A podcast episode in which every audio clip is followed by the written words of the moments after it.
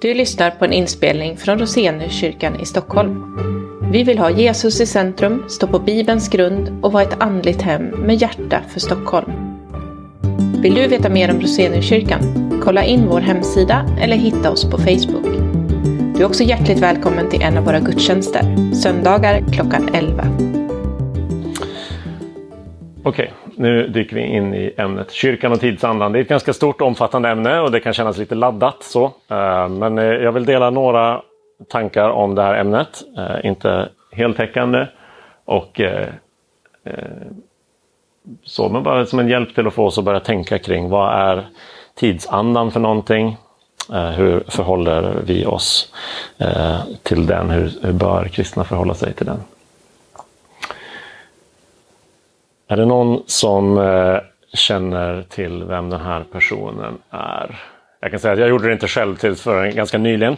Jag hade en liten eh, ja, jag hade en eh, aning utifrån vad jag har läst av historia och kyrkohistoria och så att det fanns någonting intressant att säga om hur den medeltida kyrkan, hur medeltida kristna förhöll sig till slaveri i Europa.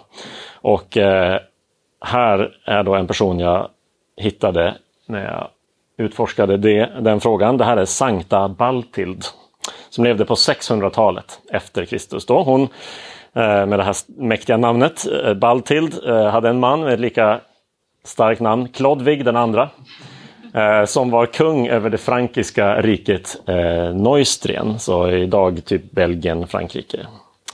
Och redan på 600-talet som drottning, hon regerade en tid ensam efter sin eh, makes död, så avskaffade hon handel med slavar i sitt rike. Och arbetade även aktivt med att befria människor som hade tagits till fånga och, och sålts eller använts som slavar. Och hon eh, får stå här som en tidig representant för faktiskt något som är, är ganska eh, framträdande hos medeltida kristna regenter, nämligen att man eh, motarbetade och avskaffade slaveri i sina riken. Och eh, faktum är att Ansgar, fast han då inte var eh, kung eller monark, när han kom som missionär från Tyskland upp till Skandinavien, upp till Sverige bland annat, så arbetade han väldigt tidigt för att avskaffa vikingarnas slavhandel som var en, en del av deras ekonomi när de gjorde räder och tog människor till fånga och sen sålde som slavar. Här till höger har vi en person som levde 1200 år senare, på 1800-talet i Nordamerika, Richard Fuller. En av medgrundarna till eh, sydstatsbaptisterna som splittrade sig från nordstatsbaptisterna just över frågan om slaveriet. Och Richard Fuller var pastor och eh, vid flera perioder samfundsföreståndare för sydstats, sydstatsbaptisterna och försvarade slaveriet som institution utifrån eh, vissa bibeltexter. Två väldigt olika sätt att förhålla sig till eh, samma fråga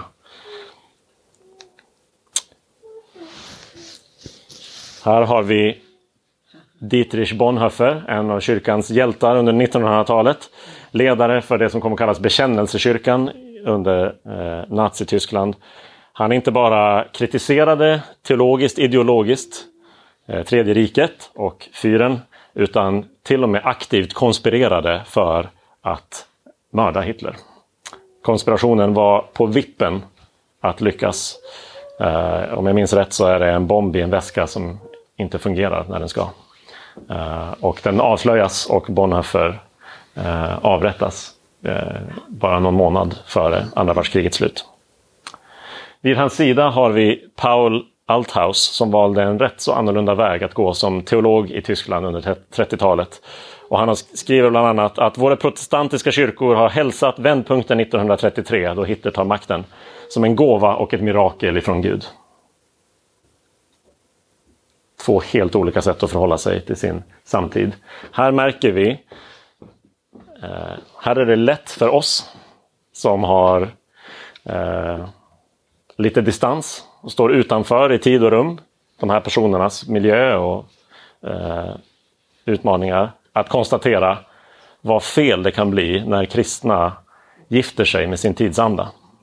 Så att man börjar argumentera, till och med med hjälp av eh, vissa bibeltexter för att slaveri är någonting som skulle vara eh, okej, okay, eh, så att säga. Eller att eh, den typ av nationalism som, eh, och, och nazism som tog makten i Tyskland skulle vara förenligt med Guds vilja. Förfärligt! Riktigt vidrigt, är lätt för oss att konstatera.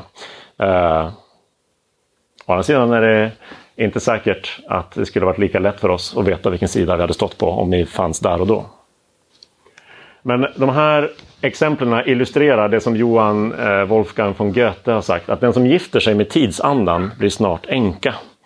Det är så jag tänkte när jag också valde bilden av en rök, att en tidsanda är någonting ganska flyktigt. Och det är därför man eh, bör försöka göra sig medveten om vad en tidsanda är för någonting, vad som präglar den specifika tidsanda som man själv finns i. Eh, för att eh, fundera på hur man ska förhålla sig till den. I Bibeln så läser vi att Guds folk har en ständig kallelse att leva avskilda för Gud som ett kontrastfolk. Ett ställe där det här kommer fram är i Andra Mosebok 19, precis när eh, den stora befrielsen ur Egypten har ägt rum och Gud har kallat sitt folk till Sina i berg. Och så säger han till dem, om ni hör min röst och håller mitt förbund ska ni av alla folk vara min dyrbara egendom, för hela jorden är min. Ni ska för mig vara ett rike av präster och ett heligt folk. Här märker vi vad det är att vara avskild, att vara en dyrbar egendom på ett särskilt sätt i en personlig relation till Gud. Och att vara ett rike av präster, det vill säga ett folk som kan vara medlare mellan Gud och de andra folken. Och precis det här stället plockar Petrus upp i ett av sina brev i Nya Testamentet. Ni är ett utvalt släkte, ett kungligt prästerskap, ett heligt folk, ett Guds eget folk för att, kunna, eh, för att förkunna hans härliga gärningar. I eh, King James version så är det något, eh, något av de här eh, orden, jag tror att det är Guds eget folk som i den översätts a peculiar people. Alltså ett, det låter som ett konstigt folk, men det fångar lite grann av det här att, att leva, vara annorlunda, vara ett särskilt folk. Grundat i relationen till Gud. Men när vi läser Bibeln så märker vi också att det finns ett ständigt gissel, ett ständigt problem och ständig utmaning som Guds folk kämpar med. Och det är att tappa det här och assimileras. Att bli som de andra. I Domarboken eh, andra och tredje kapitel i introduktionen till den här fascinerande boken. Och jag glömde säga det i inledningen, men en av eh, ett av skälen till att vi har den här, just det här ämnet ikväll är att vi har en serie gudstjänster just nu där vi går igenom domarboken. En, en fascinerande och, och får vi villigt erkänna, ganska svår bok i Gamla Testamentet. Men där möter vi direkt tidigt i boken det här problemet. Folket tjänade Herren så länge Josua levde i kapitel 2. Och sen i kapitel 3 så beskrivs eh, i, i eh, där inledningen liksom landar att Israels barn bodde bland alla de här andra folken som listas. De tog deras döttrar till hustrur, gav sina döttrar åt deras söner och tjänade deras gudar. De här två kontrasterna i domarbokens inledning. De tjänade Herren under en generation och i nästa hade de redan börjat tjäna andra gudar. är en illustration av hur svårt Guds folk har haft det i alla tider att förbli i en relation till Gud och istället mer börja spegla omgivningen omkring sig. Folket uttrycker det till och med som, en, som ett önskemål emellanåt. Till exempel i första Samuelsboken. När de kommer till profeten Samuel och säger Sätt nu en kung över oss till att styra över oss, så som alla andra folk har. Vi vill vara som de andra folken, säger man. Och det är en, en vers som, som är bekymrande att läsa. För det betyder att folket har inte eh, fullt ut förstått att det var en av poängerna med att vara Israels folk var att de inte skulle vara som alla andra folk. Ja. Vad är då tidsanda eller världslighet? Jag använder de här som, lite grann som synonymer här då. Och vad är egentligen problemet med att följa, anpassa sig till världs, eh, tidsandan eller att, att, eh, eh, att bli världslig. Några missuppfattningar först. En missuppfattning är problemet när vi säger världslighet, det är att den skapade världen i sig, den materiella världen eller så, den skapade världen är ond. Och det är därför vi ska hålla oss borta från den. Vi ska inte tänka för mycket på eh, kroppsliga behov och begär. Vi ska inte lockas av det som är vackert i världen och som vi vill ha och så vidare. Men notera här hur även en och samma författare i Nya Testamentet kan tala både om att Gud älskar världen och uppmanar kristna att inte älska världen.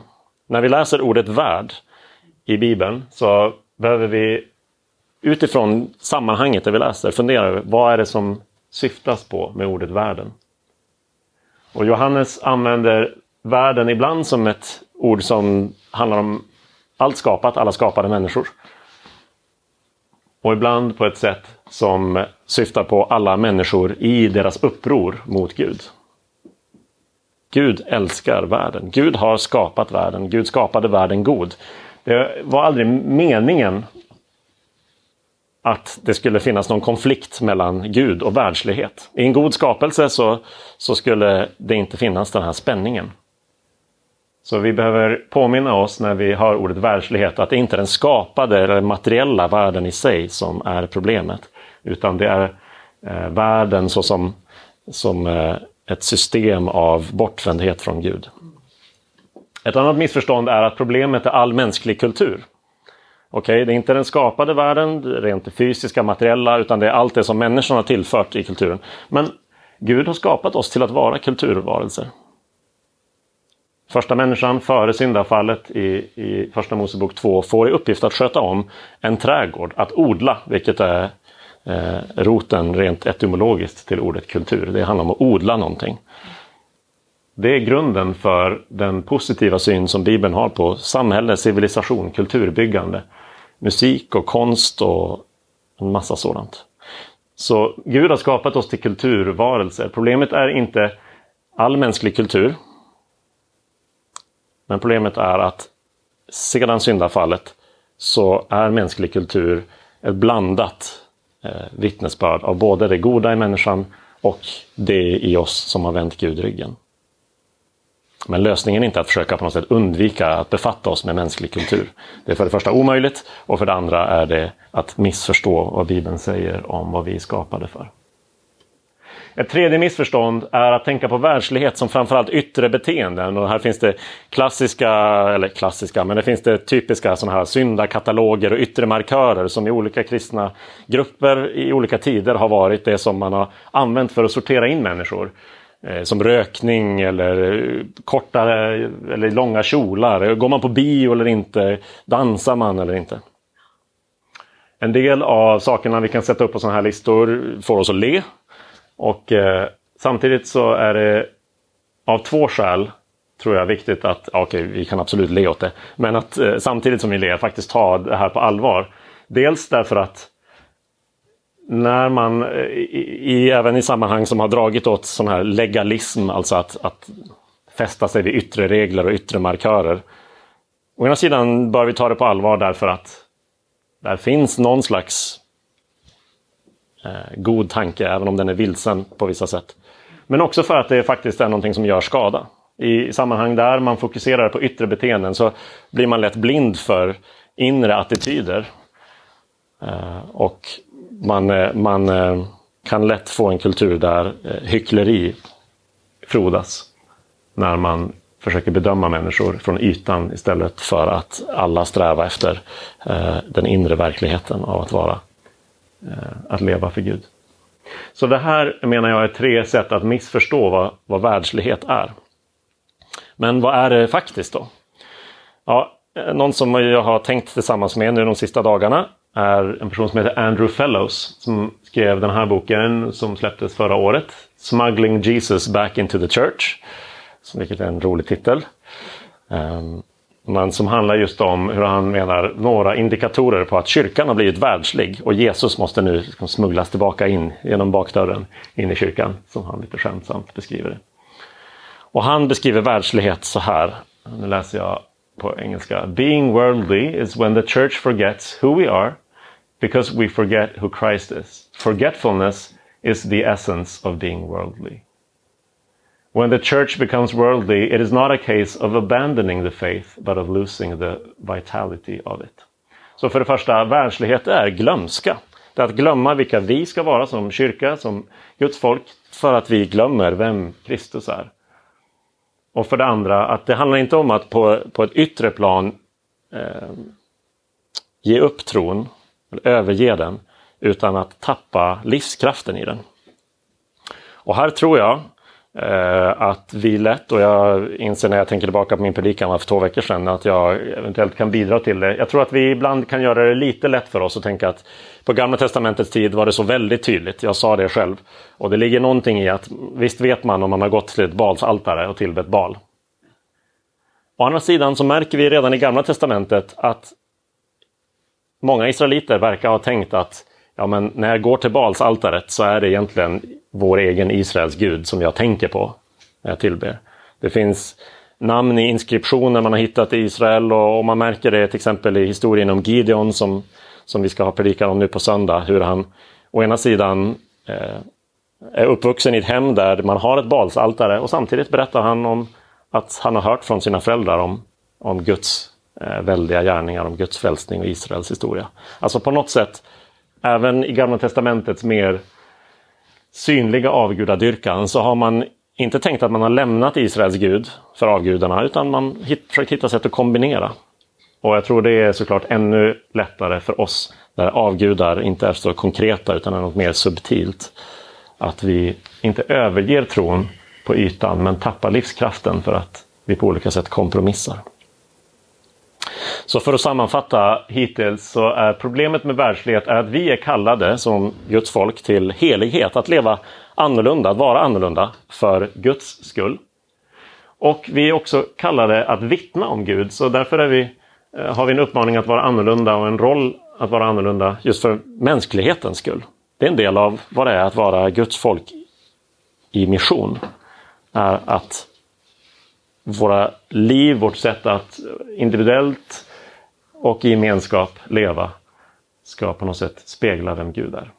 Och Problemet därför är att världslighet eller att följa tidsandan det skadar både kyrkans väsen, alltså vårt eget liv med Gud, och det skadar kyrkans funktion i världen i relation till de som inte känner Gud.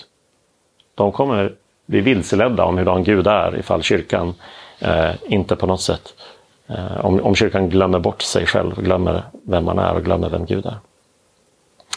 Att följa tidsandan är lockande därför att det upplevs lätt som ett sätt att vara relevant.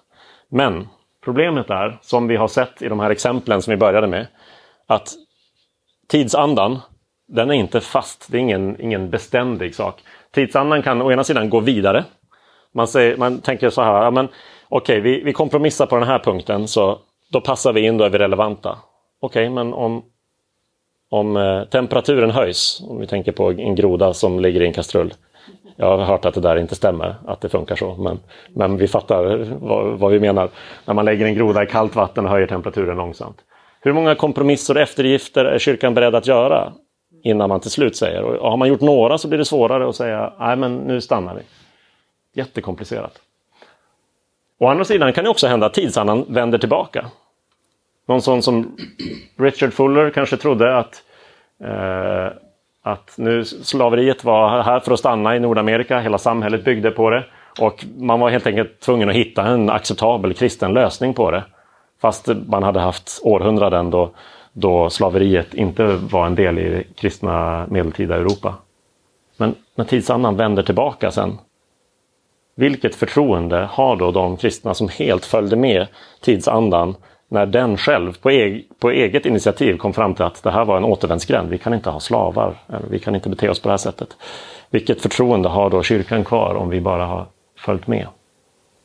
Det här är jättesvåra frågor eh, som ni förstår när det kommer till de konkreta vägval vi behöver göra.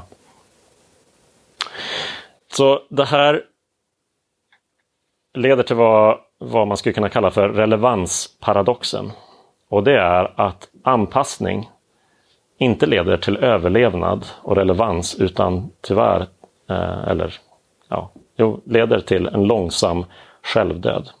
En eh, stor del av 1900-talet, framförallt från andra halvan och framåt, så fanns det inom eh, sociologin en, ett ganska självklart tänkesätt som man idag kallar för sekulariseringshypotesen. I takt med att världen eh, får högre levnadsstandard och högre bildningsnivå generellt så kommer religionens plats i världen att minska. Det var sekulariseringshypotesen. Den är idag förkastad generellt för vi ser att världen blir mer religiös och inte mindre. Men det är inte bara det att sekulariseringshypotesen är förkastad generellt, utan när man tittar på vilken tro är det som ökar eller minskar i världen, så är det så att det är inte den tro som har kompromissat för att bli en, en del av eh, eh, en etablerad del av samhället och som följer tidsandan som går framåt, utan det är just den som går tillbaka mest. Så Eric P. Kaufman, som är professor i London, han skriver så här att den måttfulla tro som ofta tas för given och lever på att vara etablerad och följa tidsandan. Det är den tron som dör ut. Det fanns en kristen biskop eh, som hette John Shelby Spong som skrev en bok som hette Change or Die om jag minns rätt. Åtminstone var det hans tes. Kyrkan måste förändras eller dö ut. Den kommer att bli irrelevant om man står fast vid tron på det övernaturliga, på Jesus som, som eh, Gud inkarnerad och så vidare. Och det där var tongivande i flera årtionden Eh, för teologisk utbildning och för hur, hur många eh, har tänkt om kyrkans framtid. Vi måste anpassa oss, annars kommer vi dö ut. Idag ser vi faktiskt motsatsen. Att det är de samfund och de kyrkor som har stått kvar i en mer klassisk kristen tro som är full av tron på det övernaturliga, på Jesus som enda vägen till Gud, som Jesus som sann Gud och sann människa. Det är de delarna av kristenheten som växer, som är livskraftiga. Jag kanske faktiskt unnar mig att läsa några rader här eh, från eh, en bok av New York-pastorn Tim Keller som berättar så här. För några år sedan pratade jag med en man som hade varit pastor i 40 år i ett gammalt liberalt samfund på Manhattan. Han berättade att när han läste till pastor i början av 1960-talet förklarade hans lärare självsäkert att den enda gudstro som skulle överleva i framtiden var den milda, moderna typen av gudstro som inte trodde på underverk eller på Jesu gudom eller på någon bokstavlig kroppslig uppståndelse. Han närmade sig pensionsåldern när jag pratade med honom och han hade lagt märke till att de flesta i hans pastorsgeneration var ledare för tomma kyrkor och krympande, åldrig, åldrande församlingar. Ironiskt nog orkar de, och nu är det, citerar han den här mannen han pratar med. Ironiskt nog orkar de bara hålla igång kyrkorna genom att hyra ut dem till livaktiga, växande församlingar som tror på alla de lärosatser som vi fick höra snart skulle vara förlegade. Det där är ganska intressant och det finns fler eh, studier som visar samma sak eh, på, eh, från flera olika länder. Så det finns inte så många fördelar med att följa tidsandan. Det är ungefär det jag har velat kommunicera hittills.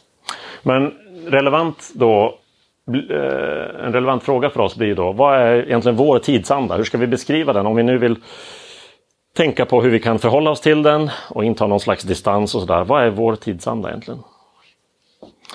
Och ett av de mest typiska sätten att beskriva den eh, är att kalla vår tid för den sekulära tidsåldern. Och den som har gjort mest för att beskriva det är en kanadensare som heter Charles Taylor. Och han tecknar en bild av sekularitet, inte som, ett, som en livsåskådning, alltså som en serie övertygelser som människor har, utan snarare en gemensam miljö som vi alla lever i oavsett vilken livsåskådning vi har. Så oavsett om vi är kristna eller inte, eh, om vi har en gudstro eller inte, så lever vi i en sekulär miljö som påverkar oss. Och eh, nu är det stört omöjligt att försöka sammanfatta den här tegelstenen. Eh, men några, ett par nyckelord från den är dels tanken på avförtrollning. Att vår tid, om man jämför så att säga där vi lever nu med eh, ett, eh, ett mer av kristendomen präglat samhälle några hundra år tillbaka, så är det en process som kallas för avförtrollning. Där man har fått en mer mekaniserad förståelse av universum. Man tror inte längre på eh, universum som, som någonting Gud har skapat utan mer som en maskin som löper sitt eget lopp. Man har genomgått en ekonomisering av samhället. Istället för att tänka att vi är skapade för att komplettera varandra i ett, i ett samspel som har någon form av gudomligt etablerad ordning så är samhället bara transaktioner. Där det handlar om eh, hur gör vi varandra nöjda. Och för det tredje en psykologisering av människan. Istället för att tänka att människan hittar meningen med sin existens ute i världen så ska man gå in i sig själv för att hitta meningen med sin existens. Och Det här kallar han sen för det buffrade eller det inåtvända jaget. Ett jag som inte är sårbart, som inte är öppet för kontakt med omvärlden utan som söker svaren på sin egen existens inom sig själv. Meningen finns i att gå inåt och när jag hittat mig själv då ska jag uttrycka mitt jag för resten av världen. Så beskriver Charles Taylor den sekulära tidsåldern. Om man återvänder till Andrew Fellows bok om att smuggla Jesus tillbaka in i kyrkan så beskriver han vår tidsanda som präglad av fyra stycken supervärden.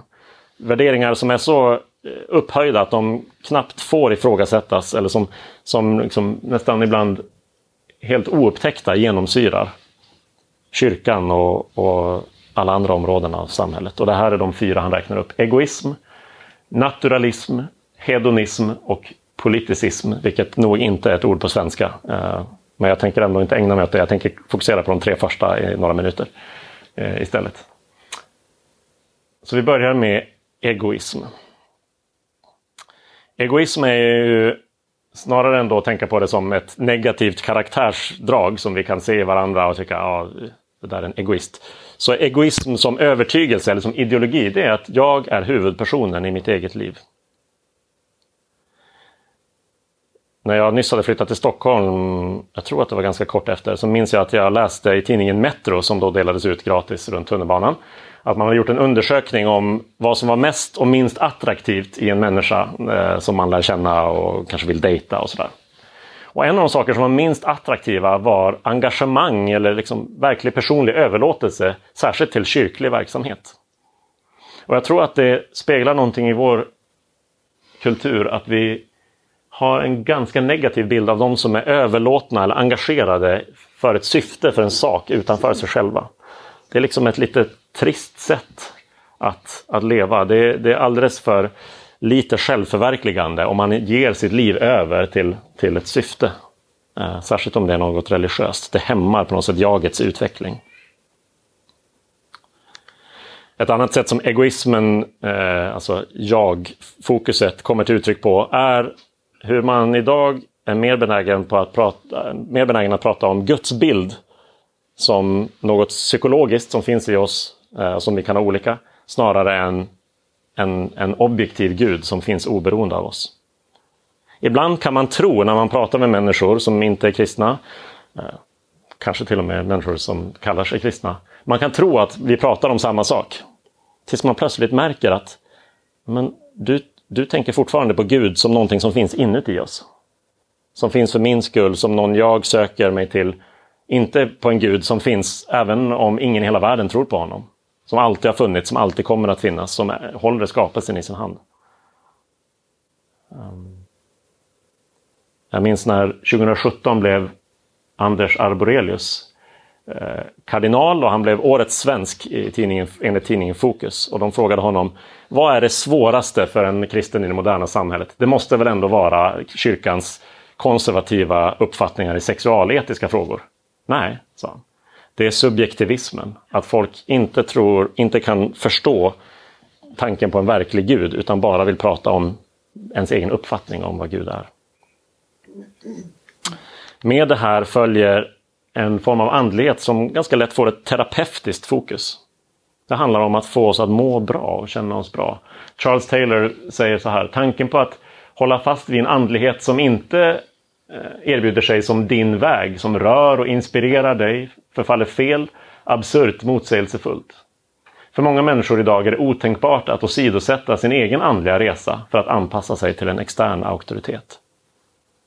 Så vi lever i en tid där andlighet är positivt så länge andlighet har självförverkligande som syfte. Så länge andlighet kan vara min andliga resa snarare än min resa mot att anpassa mig till en yttre andlig verklighet. Det är ganska självklart för oss att, att eh, andlighet ska få oss att må bra. Men ja, vad händer med sanningsfrågan i en sån eh, kultur?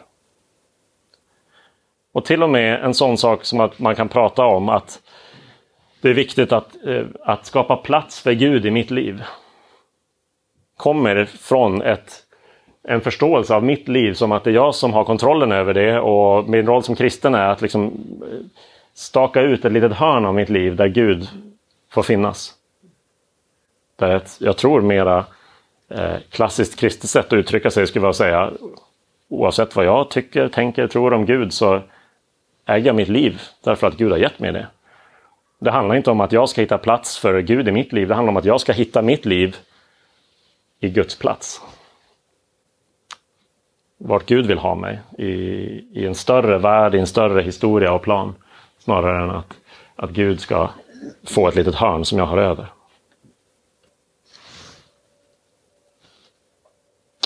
Naturalism då. Ja, naturalism är ju dels en livsåskådning som eh, man kan sammanfatta så här. Det är Carl Sagan som, som eh, definierar eller som, som ger uttryck för naturalism när han sa kosmos är allt som finns, som någonsin funnits och någonsin kommer att finnas. Alltså energi och materia är hela historien. Det finns inget annat. Ehm, en del människor har det som en livsåskådning, väldigt medvetet. Men alla riskerar vi att få det här som ett liksom, värde, en attityd som påverkar oss. Inom naturalismen med fokus på det som vi kan se så ges ett väldigt stort utrymme åt teknologier. Teknik av olika slag kan lösa våra problem. Snarare än att vända sig i bön till Gud eller att erkänna sitt beroende av någonting högre så tänker man sig att de stora problemen som människan och mänskligheten står inför ska lösas med teknologiska framsteg. Det finns en teknik helt enkelt för olika saker. Och det här kan smygas in i kyrkan också. Hur får man en växande församling? Jo, men det finns en teknik för det. Eller man kan tänka på det som en pragmatism. Alltså man testar vad som funkar. Snarare än att, att fråga sig vad har det här för eh, etiska dimensioner eller så. Kan man göra det? Ja, men då ska man göra det. Framsteg, teknologi, pragmatism, det som funkar. Det är det som är det viktiga. Och för att förstå vad som funkar och vad olika framsteg innebär så gäller det att hitta sånt som är kvantifierbart eller mätbart. Att samla in så mycket data som möjligt. För då kan vi hitta bra lösningar på problemen. Det här är naturligtvis helt rimligt i en massa områden av livet och har gett oss massor av underbara uppfinningar. Flera av dem används för att kunna göra det här föredraget, eh, hålla det här föredraget ikväll. Massa teknologi på bordet framför oss här eh, som är som är jättebra. Men teknologi som tänkesätt, att alla problem har en teknologisk lösning, är jag inte säker på en lika bra idé. Och Andrew Fellows, Eh, när han skriver om naturalism, ställer frågan just om naturalismen kan leda till en funktionell ateism i kyrkan. Ett sätt att fundera på det är, skulle det märkas om vi slutade be i kyrkan? Skulle livet fortsätta som vanligt? Eller eh, hur mycket pratar vi tillsammans om sånt som evigheten eller Jesu återkomst eller ett inre liv som kanske är osynligt, som inte går att mäta. Hur mäter man att någon växer som kristen? Jag vet inget sätt. Ehm, om vi tappar de här sakerna så kan det eh, skvallra om att ett naturalistiskt tänkesätt har smugit sig in. Och så det tredje och sista, hedonism. Och där kunde jag inte låta bli att associera till Sheryl Crows eh, hit på 90-talet där hon sjunger i refrängen If it makes you happy it can't be that bad. Om det får dig att må bra, hur kan det då vara dåligt? Hedonism är ett gammalt grekiskt ord som egentligen betyder att följa lyckan eller följa lusten. Det som känns bra är bra. Det här är den positiva formen av det. Eh, en annan sätt som hedonismen hörs mycket i vår kultur, det är det negativa kriteriet. Du får göra vad du vill så länge du inte skadar någon.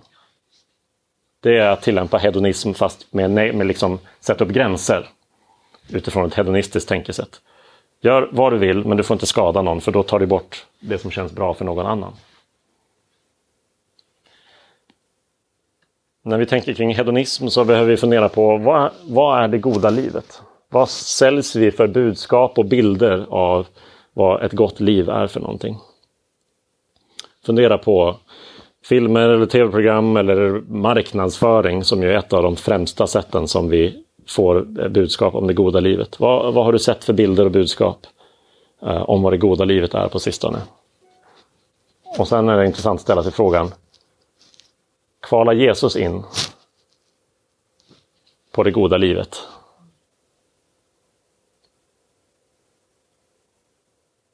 Många visioner av det goda livet som vi säljs och som presenteras för oss idag skulle leda till slutsatsen att Jesu liv var inte så lyckat, inte så gott. Han dog ung. Var singel hela livet, sexuellt avhållsam.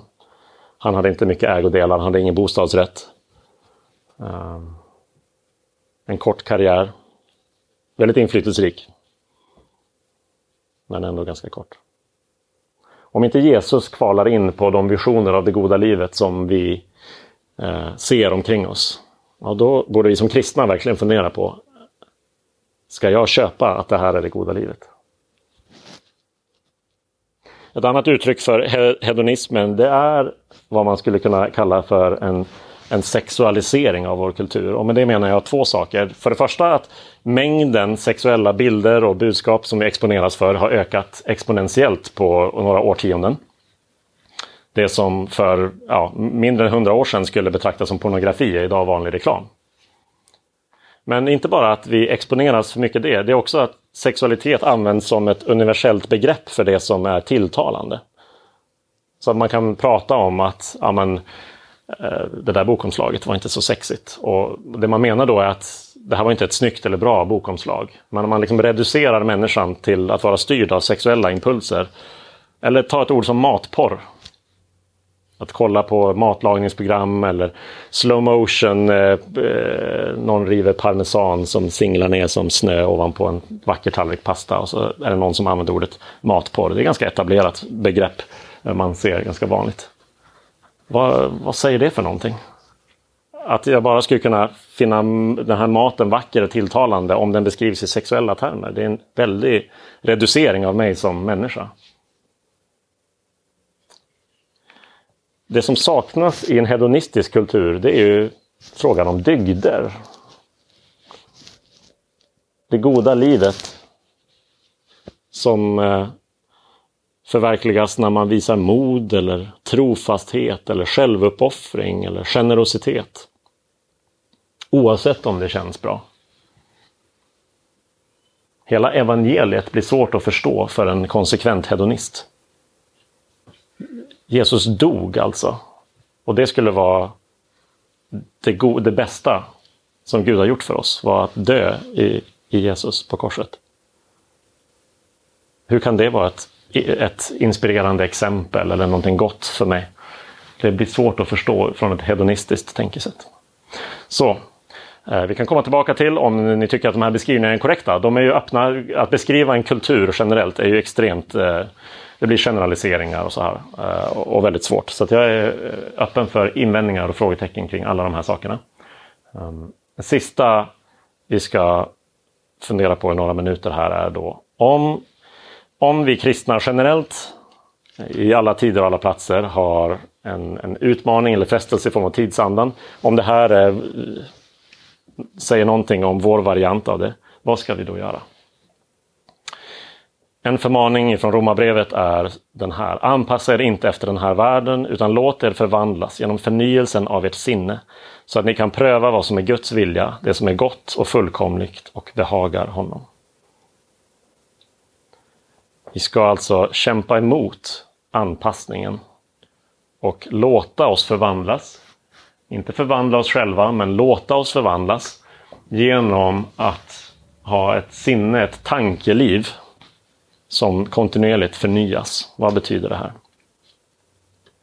Ja, igen skulle jag vilja börja med några negativa exempel, eh, saker som jag inte tänker är de bästa strategierna dåliga strategier för en kristen minoritet i, i eh, relation till tidsandan skulle jag säga är för det första att, att bara inta en helt konträr hållning. Vad samhället och tidsandan än säger så är vi emot det. Det är så skulle kanske ingen säga rakt ut, men det kan ändå finnas som en tendens. Men att agera tvärtom, reaktionärt eller så, det gör att man ändå sätter sin egen agenda utifrån världen istället för från Gud. Man är liksom vänd mot kulturen och så ska man hela tiden vara anti emot och säga det där är ont eller så. Risken finns att man hamnar i ett läge där man fokuserar jättemycket på ett yttre kulturkrig eh, men glömmer bort det inre livet. Och det finns en risk för stolthet. Vi är emot det där och vi är bättre. Och problemet med stolthet är att det också är en form av världslighet. Så man tror att man kämpar mot världslighet, i själva verket uttrycker man världslighet genom att, att vara stolt och högmodig. En annan strategi som jag tror inte är optimal är att vara en världsfrånvänd minoritet. Gud vill ju ha oss i världen. Och Bibeln orienterar oss inte, vänder oss inte bort från världen utan vänder oss mot Gud i den här världen. Talar om för oss hur vi ska leva i den här världen, vända mot Gud. Och ett problem med att försöka vara världsfrånvänd och säga men okej, kulturen är ond, låt oss undvika kulturen, är att du blir naiv och blind för din egen kultur. Vi människor kan inte existera utan kultur. Så fort vi pratar med varandra, så fort vi klär oss, så fort vi uttrycker vad som helst, så är det en form av kultur. Andrew Fellows tog själv exemplet på, på, eh, från Labri-arbetet där han har jobbat i, i England och tagit emot människor från hela världen och mött så många kristna som har vuxit upp i isolerade hem där föräldrarna har gjort allt för att skydda dem från den onda världen utanför. så att säga. Och när de kommer dit till Labri så märker man att dels har de vad han beskriver som inga antikroppar överhuvudtaget. Man är helt sårbar och för man är så intresserad och nyfiken på vad man gått miste om. Har inga strategier för att hantera det. Och under ytan så har man i alla fall eh, snappat upp så att man är eh, på sätt och vis lika världslig i alla fall. Så att vara världsfrånvänd, det kan, det kan kännas som ett enklare liv. Det är någonting jag kan sympatisera med, inte minst som förälder nu. Att det, det skulle, skulle vara enklare än att förklara för mina barn vad som jag tycker är, är konstruktivt och vad jag tycker är, kanske inte är så konstruktivt i något vi har sett tillsammans. Det skulle vara enklare att inte titta på det överhuvudtaget. Men att vara bekväm och självcentrerad på det sättet, det är också en form av världslighet. Du kommer inte undan världsligheten genom att vara konträr eller genom att vara världsfrånvänd. Och inte heller genom att vara övertagande och säga okej, okay, vi ska förändra den här kulturen Eh, med hjälp, av, eh, med hjälp av makt. För maktbegär är också en form av världslighet. Så bättre strategier behöver vi hitta. Och Okej, okay, jag kanske får medge att de här kanske, kanske inte känns som konkreta strategier, men ta det som vad jag tror ändå är en bättre väg. Att försöka känna världen. Att veta vad vår tid och vår kultur är präglad av. Och att öva sig i det som man kallar för kritisk distans. Här handlar inte kritik om att tala illa eller säga allt som är negativt utan det handlar om att kunna granska någonting. Och kritisk distans det är att försöka upptäcka hur ovanligt det vanliga är. Allt det som vi tar för givet. Det bästa exemplet på det är att lära sig av, att, uh, av historien. Att förflytta sig med en roman eller med en, uh, någonting annat till en, en annan tid och se vilket annorlunda sätt att leva men att också ta på sig deras glasögon och titta på vårt sätt att leva och tänka, huh, vilket annorlunda och konstigt sätt att leva. Utan kritisk distans, då blir vi som, som fiskar som simmar runt och så kommer någon och säger, hur är vattnet? Så tänker man, vatten, vadå vatten? Att man blir så blind för det, för det är så genomskinligt och man har bara simmat i det hela sitt liv. Vi behöver försöka öva oss i kritisk distans. Den här kvällen är en sån övning, övning till exempel. Men det finns många andra sätt att göra det. Eh, jag tror vi skippar punkt två, det blir bara onödigt eh, komplicerat. Man, man, det handlar om att, att försöka förstå en kultur mer ingående än att bara svälja eller avfärda den. Ehm, för att kunna hantera anpassning som, något, som ett medel, som en strategi istället för mål. Det är när man blandar ihop det här och tänker att vi ska följa med tidsandan så att vi passar in. Om det är målsättningen, då kommer kyrkan vara fel ute. Om anpassningen är ett medel så är det fortfarande riskfyllt. Men då kan det åtminstone finnas utrymme för det. Paulus skriver själv i första Korintierbrevet Fri och oberoende av alla har jag gjort mig till allas tjänare för att vinna desto fler. För judarna har jag blivit som en jude för att vinna judar. För de som är under lagen har jag blivit som de som är under lagen, fast jag själv inte är under lagen, för att vinna de som är under lagen. För de som är utan lag har jag blivit som en utan lag för att vinna de som är utan lag, fast jag själv inte är utan Guds lag. Och så vidare. För alla har jag blivit allt för att i alla fall frälsa några. Här är anpassning inte ett mål för att få ett bekvämare liv eller få ökad relevans, utan för att kunna nå fram med evangeliet. Så vi behöver känna världen, men så behöver vi också känna Kristus. Dels känna till Kristus, känna till saker om Kristus, odla den, eh, den liksom intellektuella sidan av kristen tro. Att veta vad vi tror på, vem vi tror på. Men också att odla den personliga närheten till Jesus. Daglig bön och tid med Jesus, reflektion när vi eh, kan eh, Eh, och när vi tar oss utrymme för det. Att umgås med Jesus. Så för att låna sådana motton som har varit dyrbara i vår tradition förut. Att leva i daglig omvändelse. Att ställa sig själv frågan regelbundet. Vänta nu, sätter jag Gud först? Eller är det från Gud jag förväntar mig allt gott? Eller har jag börjat sätta andra saker vid sidan av Gud som jag hoppas ska ge mig livet jag längtar efter? Tillsammans som kristenhet att befinna oss i ständig reformation som just reformatorerna pratade om.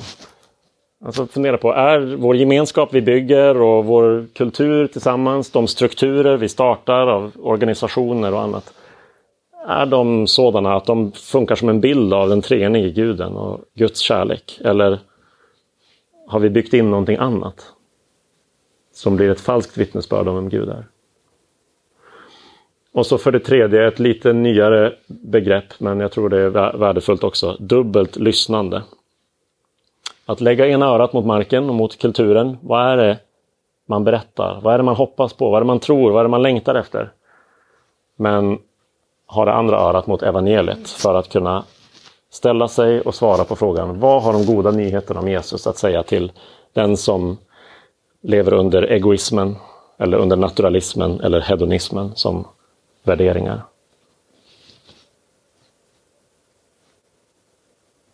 Jag ska avsluta med att läsa en text som jag tycker mycket om. Ett brev skrivet till en person som heter Diognetos på 200-talet. Jag hoppar rakt in i det femte kapitlet av det. Kristna skiljer sig nämligen inte till land eller språk eller seder från andra människor. De bor inte i egna städer. De talar inte något särskilt språk och lever inte något besynnerligt liv. Deras lära har inte upptäckts genom beskäftiga människors tankar och funderingar, inte heller företräder de någon mänsklig åsikt så som vissa gör. De bor i både grekiska och utländska städer där var och en fått sin lott och följer landets seder vad gäller kläder och mat och övrigt i livet. Men samtidigt visar de en förunderlig och erkänt ovanlig hållning i sitt levnadssätt. De bor i sina egna hemländer men som gäster. De deltar i allt som medborgare men uthärdar allt som främlingar. Varje främmande land är ett hemland för dem och varje hemland ett främmande land. De gifter sig likt alla andra och föder barn, men de sätter inte ut sin avkomma.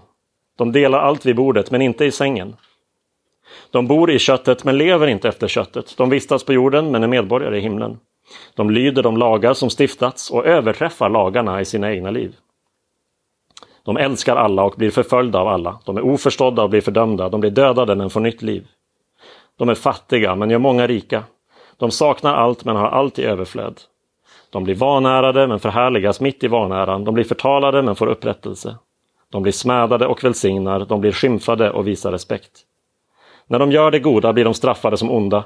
När de blir straffade gläds de som om de fick nytt liv. De bekämpas som främlingar av judarna och blir förföljda av grekerna och de som hatar dem kan inte förklara orsaken till fientligheten. Kort sagt, vad själen är i kroppen, det är de kristna i världen. Själen är utspridd i kroppens alla delar och de kristna i världens alla delar. Själen bor i kroppen men tillhör inte kroppen.